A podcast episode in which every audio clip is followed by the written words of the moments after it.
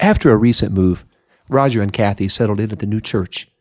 Pastor Smith greeted them with a warm smile and hearty handshake. The whole church was just so friendly, welcomed them with open arms. Before long, Roger met several men at work who were genuinely interested in a Bible study. So Roger invited them to come to his house. Bring your families. We're going to have a great Bible study. It was exciting. Kathy was going to get to meet their wives and one of their teenage sons. And they were so hungry for God's Word, they just seemed to soak it in. Each Tuesday night was a joy. The group met with open minds and open hearts, and before long they were all baptized in Jesus' name. It was a wonderful day when Matthew was the first to receive the gift of the Holy Spirit and speak with other tongues. His wife was jealous. Standing next to Matthew, Priscilla was crying and asking God why she didn't get this special present from heaven, as she liked to call it, like Matthew did. All of a sudden, Matthew turned to Priscilla, threw his arms around her, and they rocked back and forth. He was speaking in a beautiful heavenly language, and she was sobbing uncontrollably. But before long, she too was filled with the gift of the Holy Ghost, speaking in tongues. They both started jumping up and down, holding hands like two little children. It was quite a sight. Roger and Kathy were ecstatic. They had only been in town for six months, and already five people had come to be filled with the gift of the Holy Spirit. They joked that they had spiritual babies before they had any natural ones. It was an incredible journey for them, and they knew God had even more surprises for them down the road. When they were talking about what had happened with Pastor Smith, suddenly Roger blurted out, Is this what it's like to reap souls from God's harvest? Kathy mentioned how easy it was to win these people to the Lord, and the pastor cheerfully replied, I believe so. God called you here he opened the doors to your jobs. He helped you find a house, a church. He helped you find hungry friends for Him. He needed somebody to reach out to your friends, and you answered that call. I would say you stepped into God's harvest and you found some very ripe souls ready for harvest. Kathy and Roger rejoiced in this fact that God had used them to further His kingdom. Little did they know there was another field about to be harvested. Just a few weeks later, Kathy found out they were going to have a baby. And Roger was beside himself with joy. God had literally dropped another little soul into their lives to bring to Him. Now that is the way to live. And we will hear more about that right after this. Welcome to God's Word for Life Lesson Companion Podcast, brought to you by Word Aflame Curriculum and the Pentecostal Publishing House. This podcast encourages adult disciples to think deeply about God's Word further develop their personal relationship with Jesus Christ and make a greater commitment to the purpose and plan of God for their lives. Let's dive into today's lesson and explore what it means to live out God's Word in our lives. Good day to you, God's Word for Life listeners. I'm LJ Harry, happy to be your host, and you're listening to the God's Word for Life Companion Podcast. I hope your day is going swimmingly. You're listening to the God's Word for Life Companion podcast. That means it's companion to the God's Word for Life lesson guide, daily devotional guide, to the God's Word for Life small group guide, all those great resources to help us learn and live out God's Word for life. And today's episode comes from the book of Matthew, chapter 20, verses 15 through 16. Jesus asks the question, Is it not lawful for me to do what I will with mine own? Is thine eye evil because I am good? So the last shall be first, and the first last. For many be called, but few chosen. And this episode goes right along with the lesson dated October 15th, 2023, called The Parable of the Laborers. Now, the grapes were ripe and dangling heavy on the vine. It was the perfect time to harvest them. The owner of the vineyard stepped out onto the veranda and assessed the situation. He realized if he didn't get some workers in there to help, he might lose some of this crop. So he threw on his cloak and headed for the market. Usually, plenty of people were there looking for work, and as he drew near to the marketplace, sure enough, he noticed several able bodied workers making themselves available for hire. He selected the strong ones because at that time, harvesting grapes had to be done by hand picking the fruit. It was a back breaking job. The workers had to bend down to inspect the fruit before extracting a cluster ready for harvest. When we compare the vineyard from the story to today, we recognize God's harvest is filled with souls ready to come to Him, people who need to hear the Word of God. And God's field may not always be easy to harvest, and it might seem to be a backbreaking job at times, or certainly a tearful one at times, but in the end, it is truly rewarding. Paul addressed the need to go into the field and harvest souls for the kingdom of God when he asked, How then shall they call on him in whom they have not believed? And how shall they believe in him of whom they have not heard? And how shall they hear without a preacher? Romans 10, verse 14. Right now, we are witnessing a great hunger among unbelievers for something real and lasting. It seems like people of this generation are looking for a spiritual experience, but they don't exactly know where to find it. And so some seek answers through yoga or spiritualism or drugs or even witchcraft to try to satiate that spiritual hunger. As born again Christians, we know what they need. We know how to lead them because we were once where they are now. Paul told the church in Corinth, and such were some of you. Well, you guys were scoundrels, scallywags, rapscallions, ne'er do wells, cutthroats. But thank God you're washed. You're sanctified. You're justified.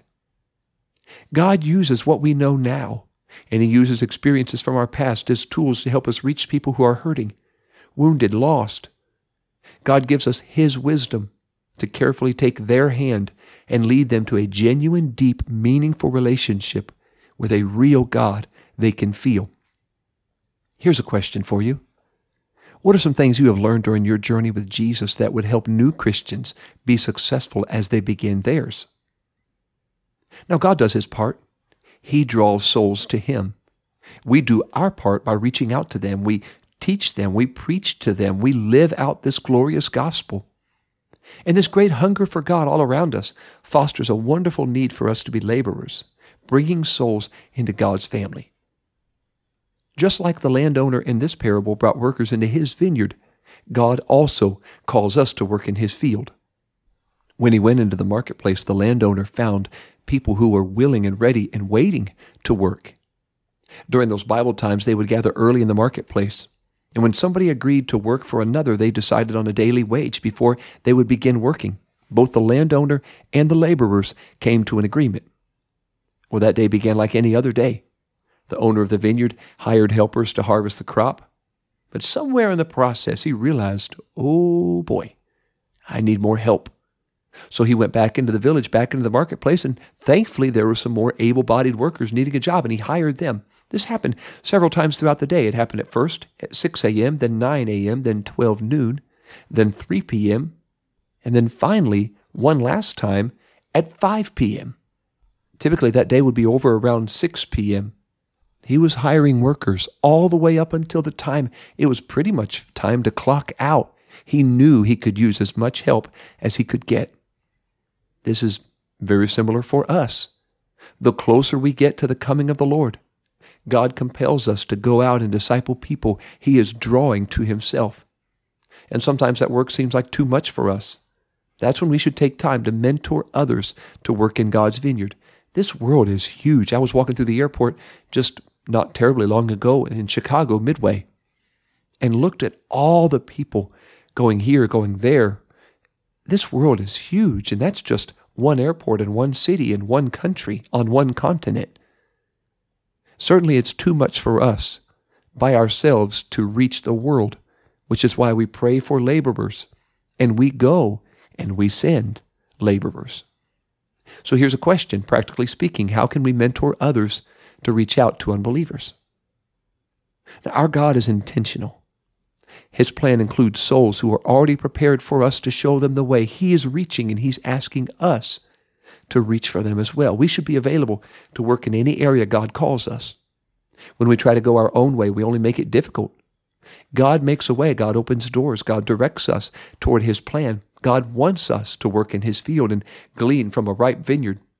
If we try to work a harvest that's not ripe, we're going to waste valuable time. We need to follow God's direction.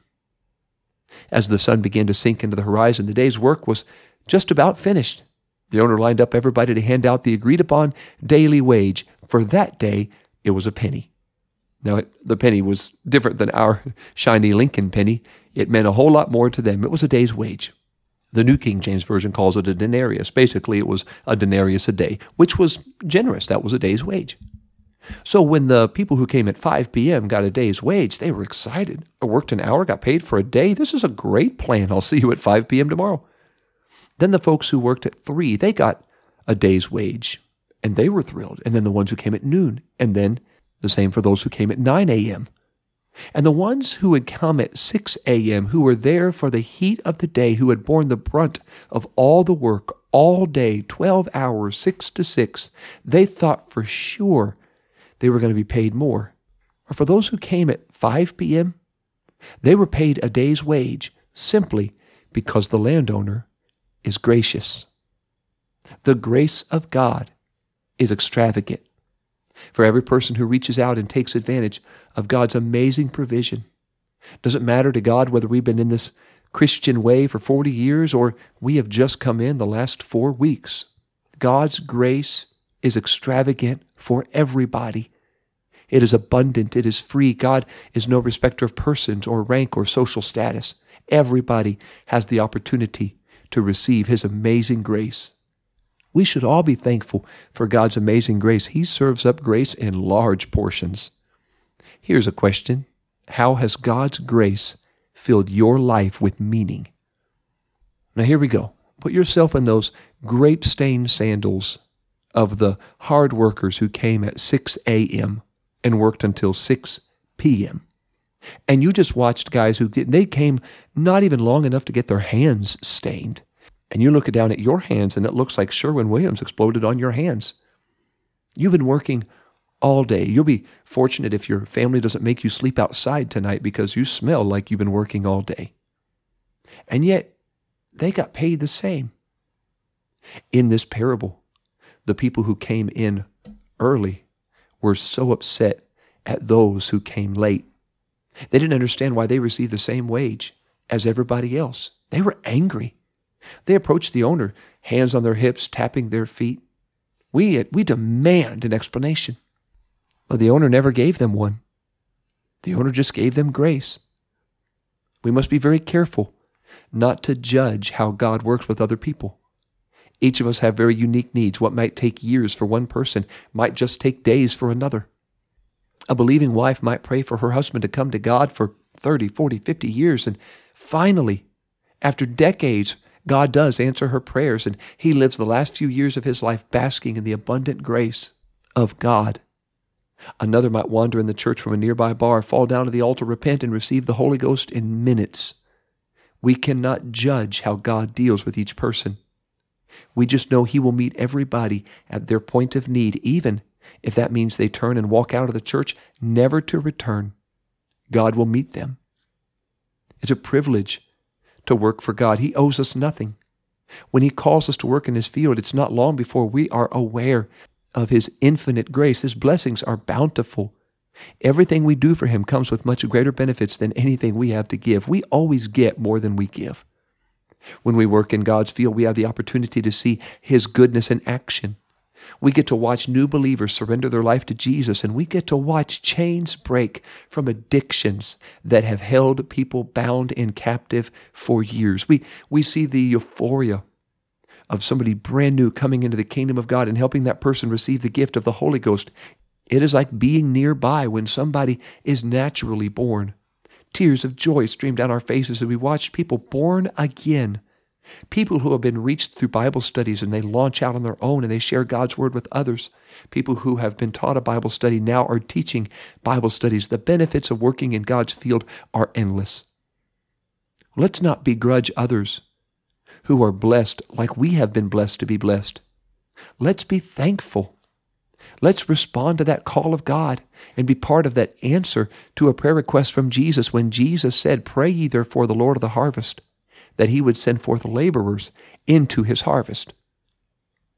Now, the owner of the vineyard, he could do whatever he wanted. It was his vineyard. The workers were there because he was kind enough to hire them and give them a job for the day. The land did not belong to the workers, didn't belong to the merchants, didn't belong to the servants. The owner was the sole owner of that land, and he was solely responsible for the work on his land and the workers he hired to help harvest the crop on his land. In like manner, God is the owner of this field. It is not my church. It is not your church. It is God's church. In fact, let me help us a little bit. I'm not sure what church you're part of because you're listening from all the way from here all the way over to Romania. And thank you for all those listening around the world. But when I was pastoring, I did not want people to say, I go to LJ's church, because I did not want them to see it as my church. I wanted them to see it as God's church. Even to this day, when somebody asks me, where's that youth rally or where's the conference going to be held, I try not to say it's going to be held at Brother so and so's church. I try to say it'll be held at First Apostolic Church or Landmark Tabernacle or Heritage Church, but not a person's church because it is not our church. It is His. God owns this field. All we have been called to do is work in it.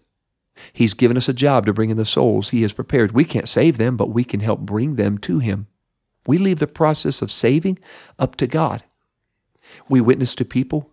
We offer Bible studies. We teach. We preach. We exhort. We share our testimony and our story. But when everything is said and done, God and God alone gives the increase. 1 Corinthians 3, verse 7.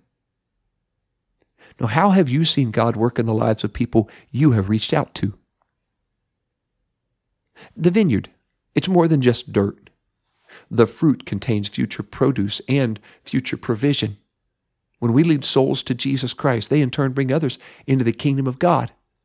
God is so faithful. He oversees this land, He oversees this work, and He faithfully prepares souls and draws them to Himself. When we work in His field, it will be a vibrant, inspiring experience that enhances our own relationship with Him. When my friend John was baptized when I was a teenager, I remember standing on the platform as he was baptized in the name of Jesus Christ. And when he came out of the water, it was like a lightning bolt hit me. God moved on me so powerfully. He refilled me with the gift of His Holy Spirit. I began praying and praising God in another language that I was not scripted. I didn't plan on it. I didn't think I would respond in that way. But when I saw somebody's sins washed away, somebody I had been ministering to and teaching and helping disciple, when I saw that happen, it changed my life. It blessed me to watch him be blessed. At the end of this parable, the owner came and I see him placing his hand on the sweaty shoulder of one of those 6 a.m. workers. And he helped see that all of this was okay. They were looking at it all wrong. He reminded them first that we agreed on this, remember? We stood in the marketplace at 6 a.m. and you were munching on your Dunkin' Donut, and I told you, I will pay you a denarius today. And you smiled, shook my hand, and said, When do we leave, boss? Then he pointed out they were judging him according to what they expected rather than being grateful that he had been gracious to others. Yeah, the guys who came at 5 p.m. didn't deserve a denarius for that day because they only worked one hour, not a day. So when he gave them a denarius, it wasn't because they deserved it. It was because he was gracious and kind. And the first complainers, they missed the point. It was a tough lesson for them to learn, but they learned to be grateful for what they had. And with this parable, Jesus gave us a beautiful object lesson on grace. His grace, His abundant grace, His amazing, extravagant, lavish grace. Here's a real tough question How can we fight the temptation to be jealous? Of somebody who has been blessed. Let's say somebody who's only had the Holy Ghost for a short time and is used in the gifts of the Spirit and in ministry more than we are. How do we fight that temptation to feel like they have to stay here as long as we have to pay their dues, but yet God uses them more than He uses us? Ooh, that's a tough one. It's hard to rejoice with others when you're jealous of others. Sometimes it's hard to see things from God's point of view. In this parable, the vineyard workers didn't see at first what the owner was doing. They just saw everything was unfair. We've got to learn to trust God's decisions and accept He's sovereign. He's God, we're not. He sees things differently than we do. He sees the whole picture. He's not tethered to time like we are. He can see the beginning and the end all at the same time. One of our friend, Sister Rachel Coltharp, made a wonderful statement the other day to me when she said, God writes long stories. He absolutely does. Before the owner ever got there, he knew what he would do at 6 p.m. before it was even 6 a.m. because he knew he was gracious. This concept that God is not tethered to time is really tough for us to understand. In His grace, we probably never will. But we don't have to understand it to be thankful for it. Let's just be grateful, never jealous, never envious or covetous of what others have, but grateful God is blessing them and grateful for all the blessings God has given us. And with that, let's wrap this up. Amir looked down at his bag. He noticed the two pairs of drumsticks in it. Then he looked back up at the platform. The music director was smiling as Aaliyah tapped out a simple rhythm on the snare drum. Amir was not smiling. He had been the one to show up for practices on Saturday night, and he woke up early on Sunday for rehearsal before service, and he was practicing those really tough songs with those really weird rhythms all the time at home. Aaliyah wouldn't know any of that because her family had moved to town three weeks ago, but the music director did. Am I being replaced? Amir wondered. He didn't have to wonder long because the music director stopped him in the parking lot as they were leaving church. Hey, did you get the chance to meet Aaliyah today? The director asked. No, but I'm really glad you brought that up. Is she the new drummer? Is she taking my place? And music director looked puzzled and said, We we don't really have just one official drummer, Amir. I, yeah, I get that. I, I mean, I'm glad she's coming to church and all, but she's not been here long and she doesn't really know how we do things yet. I, I think people who have been around and put their time in, they should be the backbone of this team. They should be the starters, not the ones on the bench. And the director just stood there and listened. Hey, Amir, do you remember when you moved here? You only knew a few basic beats and you were new back then too, remember? Do you remember how you got your start? You helped in a youth service. Well, that's what I'm hoping to do with Aaliyah, but in either case, this is not a competition. Serving in the kingdom of God is not a contest. All of us are giving our gifts back to God whenever He asks, wherever He asks, because it is all about pleasing Him and glorifying Him, not showcasing us. Amir gulped. That one got him. Man, you're right. I'm sorry. Hey, wherever the church needs me, that's where I want to be. Now, that's a good attitude. Thanks, music director. Thanks, Amir. If God has put an Aaliyah in your life, let's be thankful that they are blessed to be a blessing and never jealous. Now let's pray. This is a tough parable to swallow because we are naturally jealous of others who get what we have if they get there faster than we got it. So let's pray for God to teach us how to hear and respond to His voice whenever He calls so we work in His field. And for God to help us understand no matter what's in our past, we're covered by His grace, and we should be thankful for grace in our lives and in the lives of others. Lord Jesus, I love you. You've been so good to me.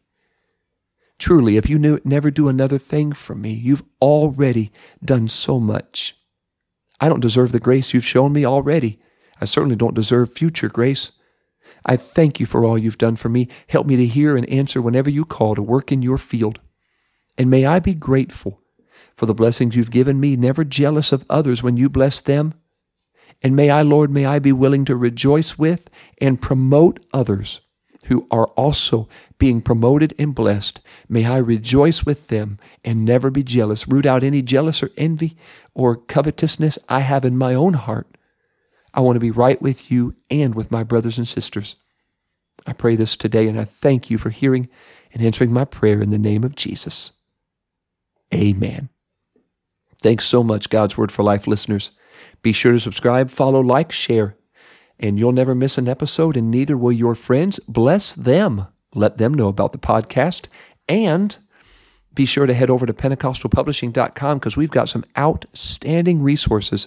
We have all the God's Word for Life resources right there at PentecostalPublishing.com so you can get lesson guides, daily devotional guides, you get activity pages and papers, devotional activity papers for the children. You get all kinds of wonderful resources for curriculum. If you're teaching or you're doing small groups, it's all there, pentecostalpublishing.com.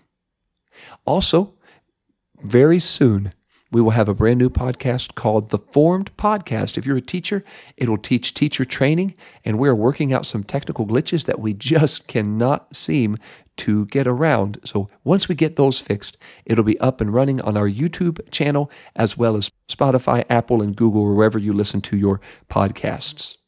Next week, we have a very special episode called So Shall It Be, and it is all based on All Nations Sunday. I'm excited to get to share that one with you next week, and always look forward to learning and living out God's Word for life. Thank you for listening to God's Word for Life Lesson Companion Podcast, where together we explore what it means to live out God's Word in our lives. If you haven't yet, make sure to subscribe to this podcast. And if you are looking for other Bible study tools and resources to encourage you in your walk with God, visit us today at PentecostalPublishing.com.